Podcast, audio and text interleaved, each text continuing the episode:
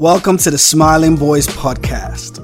This is a podcast that explores a public health approach to improving the mental health of black boys while challenging the negative stereotypes often associated with this demographic in the society. This is a happiness research informed podcast themed on the eight pillars of happiness explored on my research trip to the top five happiest countries in the world. Now, isn't that cool? Welcome, welcome to another episode of the Smiling Boys podcast. And I think what's really interesting about this episode is the season one finale episode. So it's a recap episode essentially. And this episode, we're going to be exploring all the things that I have explored in the past 15 weeks. Can you believe I've been with you guys for 15 full weeks. So for 15 weeks, we've explored a myriad of the eight pillars of happiness, how that directly translates to the experiences of black boys at the age of 13 across all the boroughs of London that I've worked with, and how these lived experiences have formulated independent episodes that seek to have uh, enlightened and also given people further context as to why a lot of the things that have come through as a result of the Black Lives Matter movement is really, really pertinent in the time that we are in to start to kind of advocate for not just change, but for restructuring of those structures and systems. So, with that being said, today's episode is going to be broken down into firstly, just exploring what the vision and the mission of Smiling Boys is and how this podcast really fits fits and sits right into that, and how the second season, which would be commencing around October, would be again something to really look forward to as an audience, and ultimately a call to action regarding those who have actually really benefited from this podcast. A call to action in terms of how you can continually support not just the podcast, but the entire mission of the program as a whole. So, Smiling Boys' mission is to challenge the negative stereotypes of black boys while providing them with tangible tools to improve on their mental well being, emotional literacy, their ability to articulate their emotions and how they feel in a very healthy, structured, trusting environment that allows for them to grow and to thrive. So the vision of the Smiling Boys Project is to see the visuals of black boys smiling normalized across popular media in the society that we exist within. And the podcast, as well as the workshops and the exhibition, form very important pillars in allowing this vision to come to life. So in the last 15 weeks, we have explored a myriad of the eight pillars of happiness that predicate the podcast, but also predicate essentially the program as a whole how these eight pillars were used to design the individual 15 episodes, recapping what we've explored, especially uh, from the beginning, the episode of trust. We spoke a lot about the concept of how trust in relationships and conducive environments for trust to thrive are very essential in trying to build any kind of intervention, any type of collaborative, solution based program or project with this demographic is so essential. Actually, with any demographic, building trust is, is very essential. And we spoke about that. We spoke about how the relationships with police institutions, the school institutions, the healthcare institutions have been historically one that has been devoid of trust, and how a lot of the accounts of the young boys that we explored really documented this, and how a lot of the findings and the recommendations from a lot of those discussions and the, the evaluation at large really points to the fact that those structures and those systems need to be restructured, especially the school institution when we look at the disproportionality of exclusion rates, the disproportionality of detention, and all these other markers in the education system that impact boys, black boys specifically, at a disproportionate rate in comparison to their white counterparts.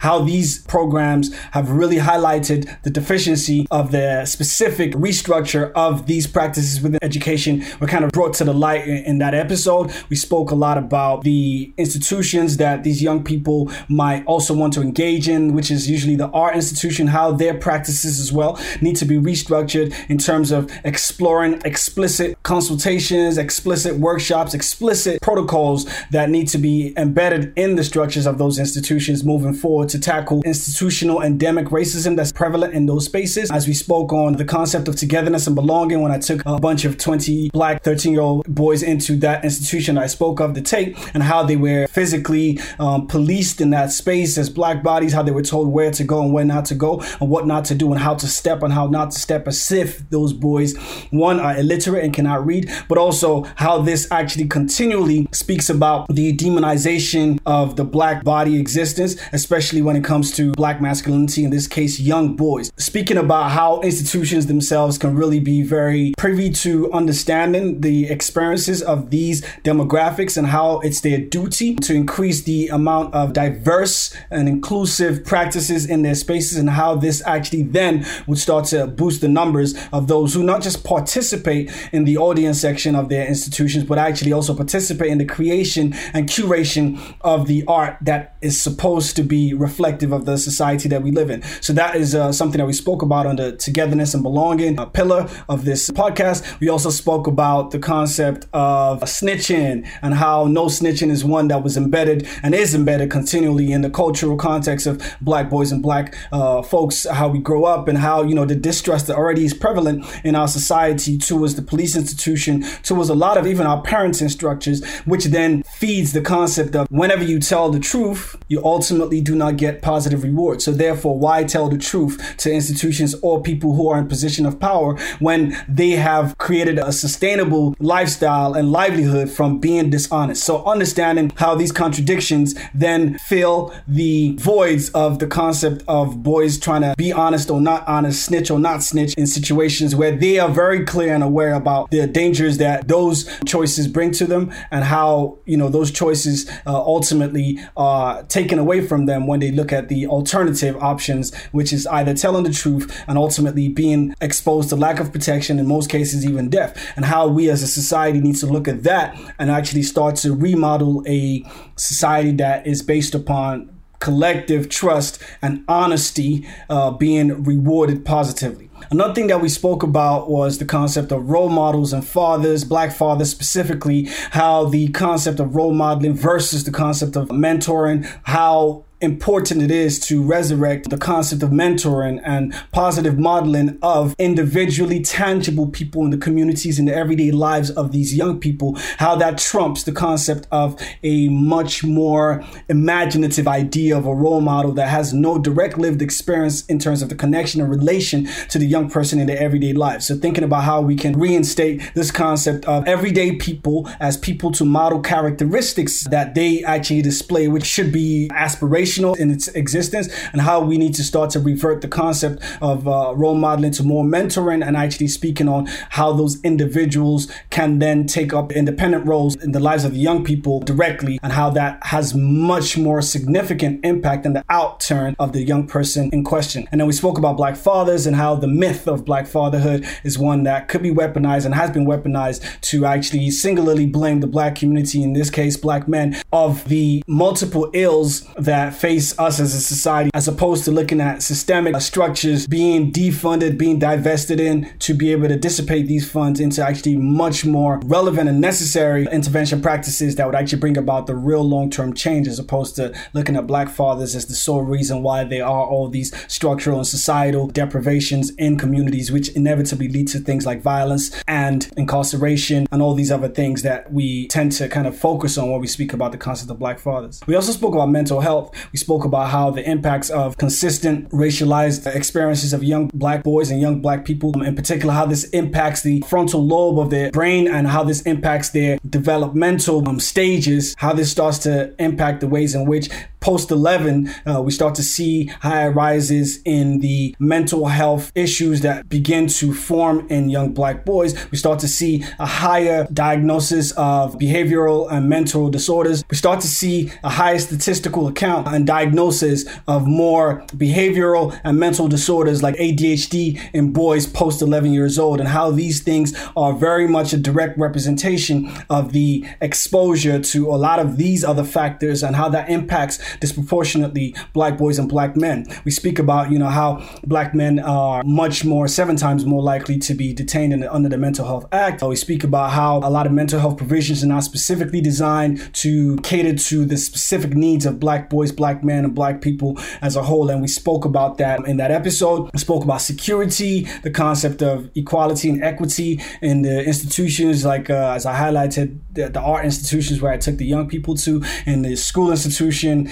in other corporate spaces and institutions that are public funded that are supposed to actually have the best interest of every single demographic at hand and actually seeing how based on the statistics that we explored in that episode how it's very clear that black boys, black people are disproportionately affected in those statistics. We also spoke about the concept of freedom, and I think that was very pertinent in how that really sat within the concept of the Black Lives Matter movement, about the concept of how a lot of the structures and the systems that fail black people, and specifically in this case, black boys, how these systems are not by chance. These systems are not unconscious bias. These systems, especially when we speak about schools, when we speak about policing and criminal justice system, these systems are state sanctioned. These systems are institutionally inbred. And understanding that we need to, at this juncture in our existence, we need to be radically fighting to deconstruct and rebuild something new that actually works for everyone, especially black and brown people.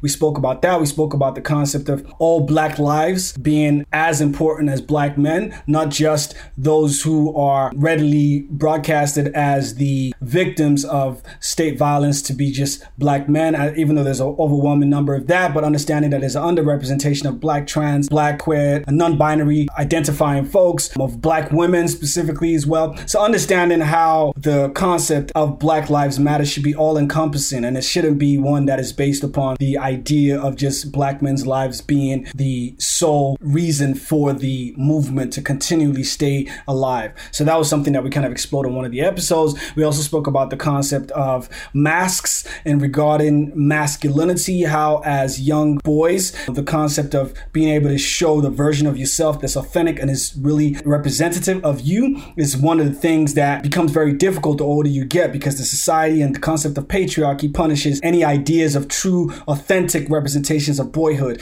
and using the concept of shame to actually whip boys into shape by allowing them to conceal and not connect to their emotions and keep that behind a mask and show a version that is more palatable, the version that is rewarded by patriarchy into the system. So, so that's something we explored as well under the concept of freedom and how, as caregivers, as people who deliver workshops or people who are in the position of care for young people, especially young boys, the roles we play in allowing those young boys to grow up and feel very safe to express and explore the versions of themselves that is true to who they are authentically without being punished, and how to empower boys to also challenge this within their micro friendship groups and within the macro societal environment that they might find themselves in. And that's how the, the program of Smiling Boys kind of fits very perfectly in that conceptual idea of creating spaces that allow for boys to really engage in spaces like this without being reprimanded and without being made to feel ashamed of any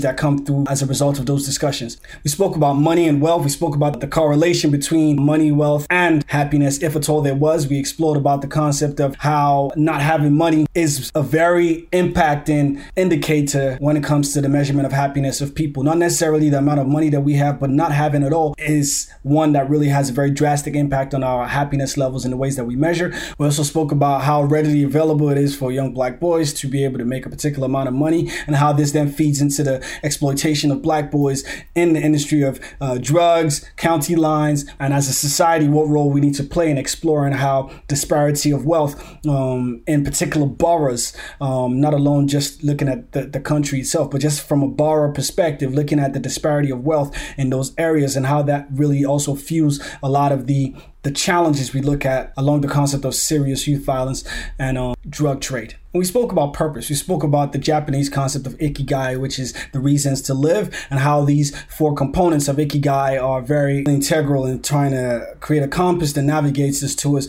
living a life that's uh, full of fulfillment. And there's, we explore some stats about how this really shows to increase the lifespan of specific groups of people in Okinawa and Japan, and how a lot of these teachings really help us live a more coherent life. And this is something that we explored in the context of black boys and how this creates an aspirational tool for them while actually going to school and trying to understand what's the bigger purpose behind why they choose to come into school and understanding that and giving them agency and autonomy over understanding why they have a desire to, to engage in anything that they do by linking that to a purpose of theirs. And finally, the last pillar that we explored very loosely and intertwined with another pillar was the concept of democracy and how the voices of young black boys could be facilitated and, and heard in a much more equitable uh, structure that is not based upon a hierarchy of knowledge and using that to really empower young black people and young voices to be able to, to see that and know that their voices carry weight, not just people who are deemed older than them and therefore wiser. And that's something that's really important to really start to explore when we work with young people. That is all the things that we covered over a breadth of 15 weeks. I do implore you, if you have not listened to all the episodes, to go back, listen to these episodes, recommend them to friends, colleagues, institutions, funders, all across the board. And for those who have taken anything from the episodes that we shared um, over the past 15 weeks, it would be really great to hear your thoughts, your feedback. As over the last 15 weeks, I've had a flurry of messages from people uh, over multiple platforms, you know, highlighting how the episodes have really highlighted so much gap in their learning, gap in their understanding and learning. And some of these people are really well seasoned professionals, practitioners who have worked with young people, especially in this demographic. So understanding all of us, you know, we have gaps in our knowledge. And actually, one of the great things about this podcast is even in the process of creating the podcast, there are so many things that I learn and understand even while working with the young people. So being in a position to be able to dissipate that information across to all practitioners is something that's really filled me with a lot of happiness and joy and a sense of value and a lot of friends and male uh, counterparts across the country and even internationally reaching out to me telling me about how specific episodes and concepts around masculinity that's been explored in this podcast has really helped embolden them in their personal lives in their friendship groups. And other you know women and non-binary people also reaching out and you know extending their hand in terms of the exploration of the collective approach that we need to be having towards dismantling the concept of patriarchy and how these teachings are very important from a very young age in our boys to be able to see a society that is devoid of sexual violence, and see a society that is um, more equitable to towards gender, but also a society that is much more equitable to towards black lives. And I think, you know, that's something that I definitely feel very proud of that I've been able to accomplish that in the last 15 episodes. So that leaves me with so much excitement for what season two would be when I work with new groups of boys across London. And this is where, again, there's a call to action to you for those who have been, you know, avid listeners, for those who have felt that this project, as well as this podcast, has been really um, educational, very helpful. It's now important for, for you guys to put your money where your mouth is. There is a crowdfunding page which I've created now for those who want to support the program to be able to deliver the project to multiple groups of young black boys across the country, especially more so in these times post the recent murders and killings of a lot of black folk and the unearthing a lot of injustices across the country and globally, how this has now made it much more necessary and pertinent for these visual representations of blackness and black identities to be challenged and destroyed, as it were, in our popular discourse around how we visualize the ideas of black boys and black imagery in our society. So for those of you who are really interested in seeing the project continually grow from strength to strength in more schools, working with more boys across more boroughs, now this is an opportunity for you to use your voice, use your money to continually amplify the work of this project. So the crowdfunding is to raise about 35,000 pounds to be able to deliver the program to another five schools and five boroughs, which would total 100 black boys across the city. So that's something that, that I think is very doable, something that I think is very important to continually carry on this work from bar to bar and ultimately from city to city, eventually from country to country. Thank you guys so much for being avid listeners, avid supporters, and continually serving as inspiration for me to, to continually carry this work on. Please amplify the work of this project, this podcast, and spread it far and wide to your friends, colleagues, and to those people who you know are in position to actually put a strong amount of capital and other partnership ideas towards the project and the mission of the program. Thank you guys so much. I will be keeping you guys updated with what the second season of the podcast would be shaping up to be. In the interim, I'm sure I'll be having various things for you to dip into so that you do not feel completely starved of the content. Thank you guys so much and catch you guys soon. Season two on the way. Peace out.